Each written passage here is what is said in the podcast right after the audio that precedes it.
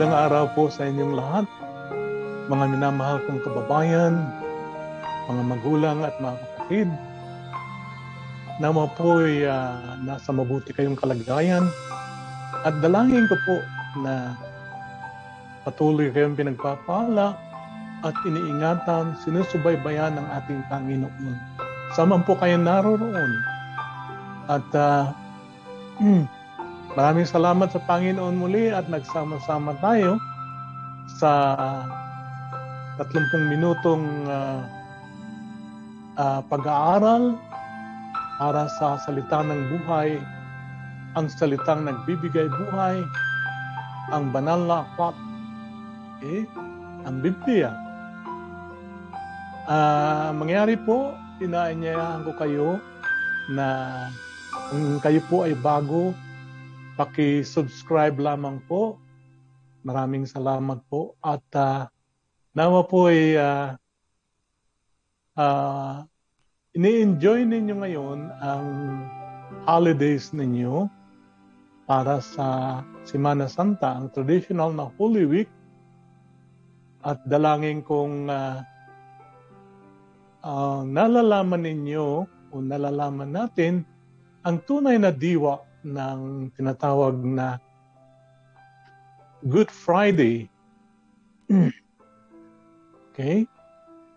Uh, ang tatalakayin po natin ngayon ay yung pong isa sa mga huling salitang binitiwan ng ating Panginoon o sinabi ng Panginoong Kristo nung siya po ay nakabayubay sa krus. Okay? Buksan po natin ang ating Biblia sa Aklat ni San Juan sa chapter 19 doon po sa verse 30. Okay? Ikalabensyam na kabanata, uh, ika-tatlumpong talata. Binabasa ko po sa inyo ang uh, Magandang Balita Biblia. Uh, pagkatanggap ni Jesus ng alak, sinabi niya, naganap na. At iniyuko niya ang kanyang ulo at nalagot ang kanyang hininga. Purihin po ang pagbasa ng banal na salita ng Panginoon. So, Naganap na. Sa English po, it is finished. O sa isang simpleng version, natapos na. Ano po kaya ang tinapos ng ating Panginoong Kristo nung siya ay nasa krus ng Kalbaryo? Alamin po natin. Mayroon pong tatlong bagay na uh, matututunan tayo kung ano yung natapos na ni Jesus. Purihin po ang kanyang banal na pangalan nung sinabi niyang naganap na o natapos na. Unang-una po, ang natapos na ay yung pong gawaing ibinigay sa kanya ng Ama yung gawaing iniatang sa kanyang balikat ang kaligtasan ng sangkatauhan, ng sanlibutan. Okay? Ang sabi nga po sa aklat ni San Lucas, naparito ako upang hanapin at uh, iligtas ang mga naliligaw o naligaw ng landas. I came to seek and to save the lost. Yun po talaga ang misyon o dahilan ng pagparito ng Panginoon. Eh, kagaya ng paulit-ulit kong sinabi, yung pong kanyang mga divine privileges ay sinit aside po niya at he took the form of a human servant. Naging tao po siya. Nagkaroon po siya ng mga limitations. Okay? Upang magawa niya ang mission na yun. Hindi kasi pwedeng maipako ang Diyos. Ang Diyos ay Espiritu. Okay? So kailangan ang maipako sa krus para mabayaran ang kasalanan ng mga tao ay flesh and blood. Kapwa-tao rin po. Pero hindi po basta dugong ordinaryo, kundi dugong banal na ititigis sa krus ng Kalbaryo. Dugong walang bahid dungis. Dugong uh, dugo ng isang hindi nagkasala ni minsan man. At uh, wala pong ibang naging qualified doon kundi si Jesus. So, natapos na po ang tinatawag na gawain para bayaran o mabayaran o tubusin ang makasalanang sanlibutan, tubusin sa tiyak na kapahamakan, bayaran ng kasalanan sa pamagitan ng banal na dugo na ibubuhos ni Jesus sa krus ng Kalbaryo. Ang kanya pong ginawa ay voluntary. Wala pong nagpilit sa kanya Kusa po niyang inialay ang kanyang sarili, ang kanyang buhay. Dala ng pag-ibig niya, dala ng pag-ibig ng Diyos sa bawat isa sa atin. Kaya kung tayo man ay nasa estado sa ngayon, na nagtatanong pa rin tayo, ako ba'y mahal ng Diyos? Sa nararanasan ko mga pagsubok at para bang napakalayo niya. Para bang hindi niya ako nadidinig. Para bang hindi niya ako mahal.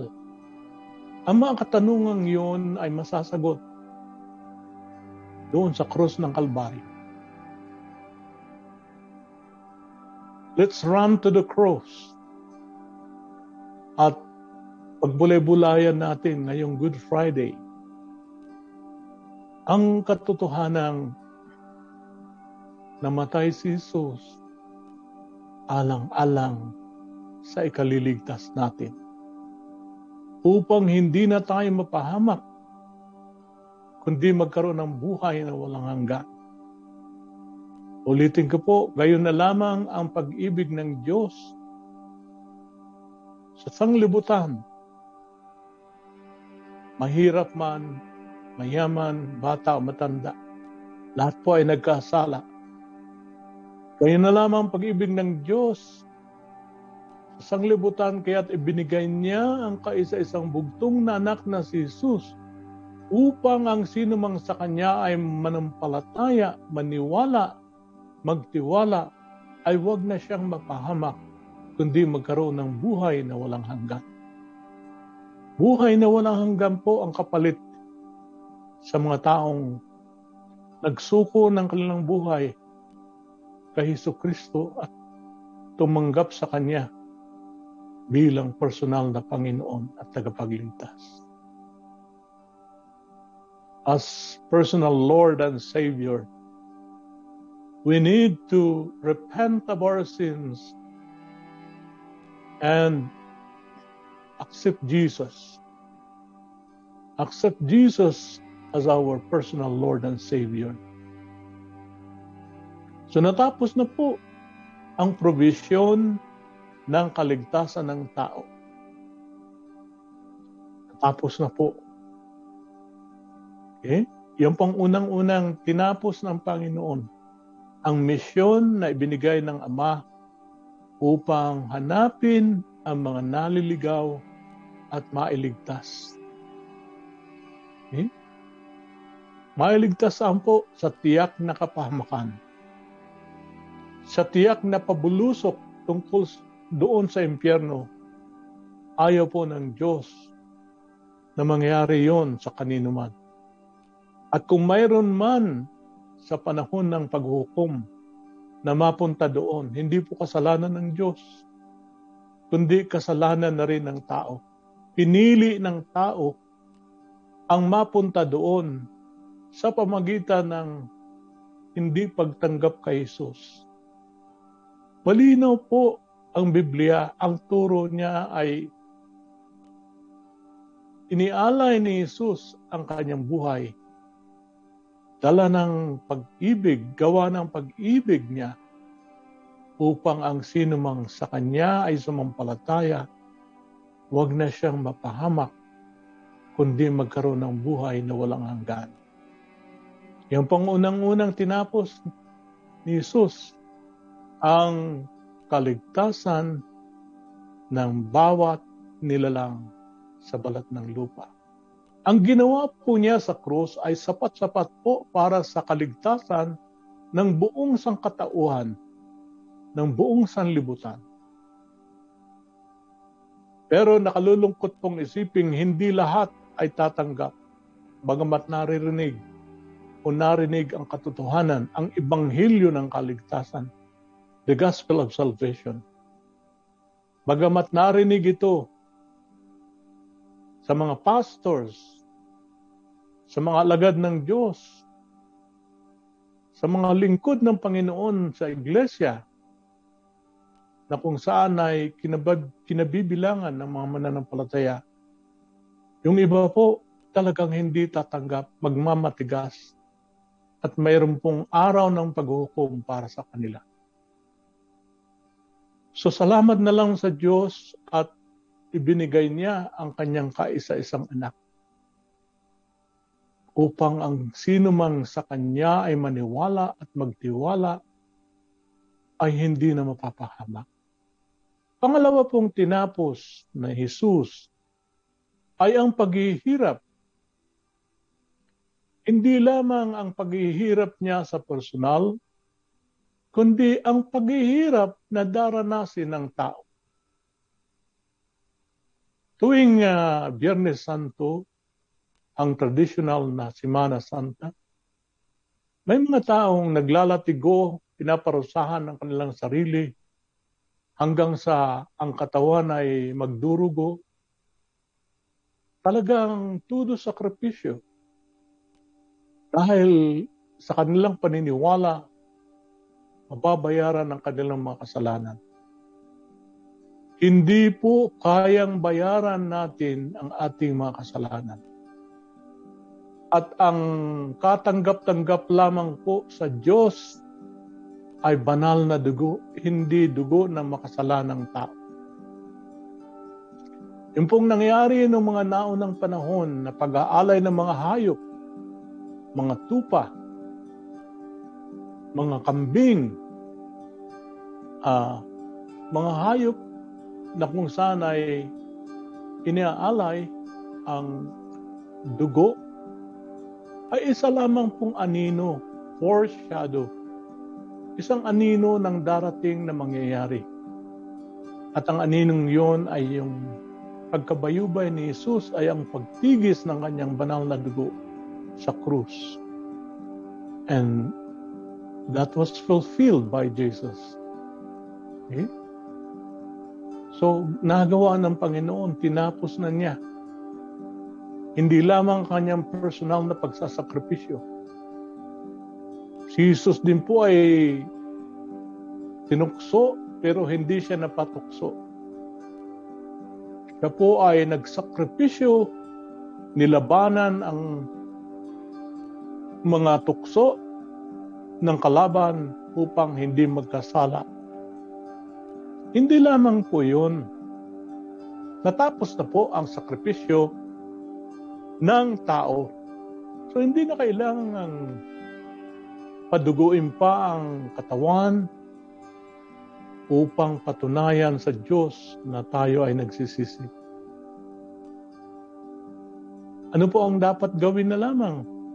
Paniwalaan po ang ginawa ni Jesus sa krus ng Kalbaryo. Nakakaawa po ang mga taong tuwing darating ang mahal na araw, lalo't Biyernes Santo, ay talagang sinasaktan ng mga sarili upang masabi sa Diyos at sa kapwa na sila ay nagsisisi. Kaya ang sabi ng Panginoon sa krus, tapos na, naganap na. Sa salitang Griego, ang equivalent po nito ay tetelestai. Tetelestai. Ito po ay isang accounting word sa salitang Griego na ang ibig sabihin ay bayad na, paid in full. Yung pong pagkakautang natin sa Diyos dahil tayo ay makasalanan, ay binayaran na ni Jesus ang ating Panginoon. Bayad na. Kaya nga po, pagbayad na ang pagkakautang noon, ini-stamp po ng salitang tetelestai. Nang ibig sabihin ay paid in full. So wala ka nang gagawin. Wala ka nang babayaran Ganyan katindi ang grasya, ang biyaya na ibinigay sa atin ng Panginoon. Sa mga taong mapagpakumbaba at nagbabalik loob sa kay Jesus at tumatanggap sa Kanya bilang Panginoon at tagapagligtas. Napakalino po ng aral sa Biblia. Okay? Sabi nga ni Jesus ng mga unang mga araw ng kanyang ministeryo sa lupa, sabi niya, halik kayo, kayong mga nabibigatan, okay? at bibigyan ko kayo ng kapahingahan. Okay? Nabibigatan sa kasalanan, guilty sa kasalanan, hindi makatulog, talagang nababagabag ang kaisipan at damdamin Halik kayo, sabi ni Jesus, at bibigyan ko kayo ng kapahingan. Tanging si Jesus ang nangako ng ganyan. Kaya kung nais natin magkaroon ng kapayapaan sa isip at puso, tanggapin natin si Jesus. Magsisi tayo sa ating mga kasalanan. Hindi na kailangan saktan at paduguin pa ang ating katawan upang patunayan sa Diyos na tayo po ay nagsisisi. At ang pangatlong tinapos ng Panginoon, hindi lamang po yung provision ng kaligtasan sa pamamagitan ng pag-aalay niya ng sa sarili sa krus ng Kalbaryo, hindi lamang po tinapos niya ang mga sakripisyo na wala na, hindi na tayo dapat gumawa pa ng pagsasakripisyo dahil naganap na ang tanging sakripisyo po na hinihingi ng Panginoon ay bunga ng mga pasasalamat natin sa Diyos nagmagmumula sa ating kalooban. Ang tanging sakripisyo ay mga panalangin, marubdub na panalangin. Ang tanging sakripisyong tanggap ng Diyos ay yung pagtulong sa mga mahihirap pagtulong sa mga may sakit. Yan ang mga sakripisyong tanggap ng Diyos, panalangin, pagtulong. Okay? Kailangan natin gawin yon dahil, kumbaga, yon ang ating, uh, that is how we, we should show our gratitude to the Lord. Taos puso nating pasalamat sa Diyos. At ang pangatlong tinapos na niya ay ang laban sa Diablo o sa masasamang spirito. Sa pamamagitan ng kanyang uh, buhay na natigis sa krus ng Kalbaryo sa pamagitan ng banal na dugo, napagtagumpayan po niya ang mga gawain ni Satanas at ng kam- mga kampo nito. Okay? So ano, paano natin masasabing wala na si Satanas? Nandito pa rin po, gumagawa pa rin po siya para na lamang siyang isang aso na tinalian at kahol ng kahol. Pero marami pa rin ang naapektuhan sa isip at puso. Anong gagawin po natin doon? ang gagawin po natin, ang paglaban natin ay hindi sa sarili nating enerhiya, sarili nating lakas at kapasidad, kundi sa pamagitan ng pananampalatayang kaloob sa atin ng Panginoon. Pananampalataya by the power of the name of Jesus Christ.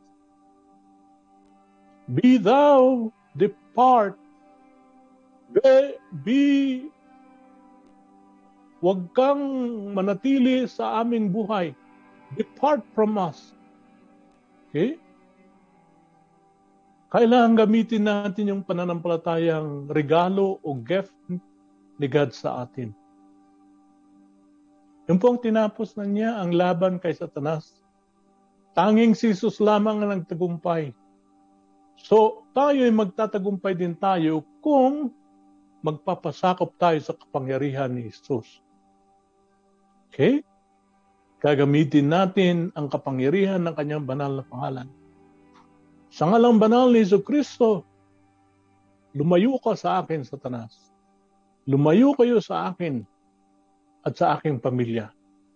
Lumayo kayo sa aming mga kasambahay, sa aming mga kasamahan. Sa pamagitan po ng pananampalatayang kaloob ng Diyos sa mga taong nagpasakop sa Kanya at naniwala sa Kanyang ginawa sa krus ng Kalbaryo. So yan po ang tatlong bagay na tinapos na ng Panginoon. Maring mayroon pa pong iba o may papaliwanag na iba, pero tatlo lamang po ang ating napag-aralan. Tinapos na ni Jesus. Tetelestai, nata, naganap na, natapos na natapos na o naganap na ang kaligtasan ng sangkatauhan o sanglibutan. Sa yung yan ang misyon ay binigay ng Ama sa kanya ang hanapin at iligtas ang mga naliligaw. Pangalawa, tinapos na niya ang sakripisyo. Hindi lamang personal niyang sakripisyo, sa buhay niya sa lupa at sa krus, kundi sakripisyo ng bawat isang mananampalataya. Napakalaking biyaya po ang malaman na tayo po ay pinagkalooban ng ganitong provision ng Panginoon. Hindi na kailangan magsakripisyo pa ano ang mga sakripisyong kailangan ipakita sa Diyos? Panalangin sa Kanya. Mga, mga bibig na nagbubunga ng pasasalamat at hindi puro reklamo sa buhay. At mga kamay na tumutulong sa nangangailangan. Lalo sa may hirap. Okay? At ang pangatlo, tinapos na niya ang laban kay Satanas at ang kanyang mga kampon. Ang tao ay magtatagumpay lamang kung gagamitin niya ang kapangyarihan ng pangalan ng Panginoong Isus. Kung gagamitin niya ang pananampalatayang kaloob sa Kanya ng Panginoon. By the power of the name of Jesus Christ, the name above all names, magtatagumpay lamang siya kung mananalangin siya sa ngalang banal ni Yesu Kristo. Magtatagumpay lamang siya. Hindi sa sarili niyang kapasidad, lakas o dunong dahil hindi nito kayang gapiin o talunin sa satanas ang kanyang mga kampon, kundi isang buhay na matuwid. Buhay na matuwid kapag ka ang kalaban po, wala po siyang maipipintas sa atin. Lalayuan po niya tayo. Okay? Sa kabila ng panunukso niya at nananatili tayong tapat sa Diyos at naglilingkod sa Panginoon, lalayuan ka ng kalaban. So ito po ang aral tungkol sa katagang natapos na o naganap na. na winika ng Panginoon. Isa po sa mga city palabras, one of the seven words na napakahalagang matutunan at maunawa. Inaanyayahan ko po kayo na manalangin kasama ko. Panginoon naming Diyos, maraming salamat. Dahil naloob ninyo na magkasama-sama kami para alalahanin ang tunay na diwa ng tinatawag na mahal na araw. Isang panahong itinalaga ninyo upang maalala ang inyong dakilang sakripisyo at upang matutunan ang tunay na diwa ng inyong mga salita, mga huling salita sa krus ng Kalbaryo. Dalangin kong pagpalain niyo kaming lahat, ang aking mga kababayan, ang mga kapatid, kanilang mga magulang at mga pamilya, ingatan niyo kaming lahat. Panginoon, ilayo niyo kami sa anumang karamdaman at pagpalain niyo kami ng buhay na matuwid. Isang buhay na masagana, buhay na nagbibigay ng kapurihan sa inyong banal na pangalan. Muli po, pinupuri namin kayo at sinasamba sa ngalang banal ng Panginoong Kristo at sa kapangyarihan ng banal na Espiritu. Amen. Amen. Inaanyayahan ko po kayong muli na mag-subscribe sa Filipino World Channel dito sa programa ng Salita ng Buhay at hanggang sa muli po, tayo po ay magsama-sama para sa isang 30 minutong pakikipagniig, pag-aaral sa salita ng Diyos by the power of the name of Jesus and through the Holy Spirit. Amen. Amen. Pagpalain po tayong lahat ng Panginoon.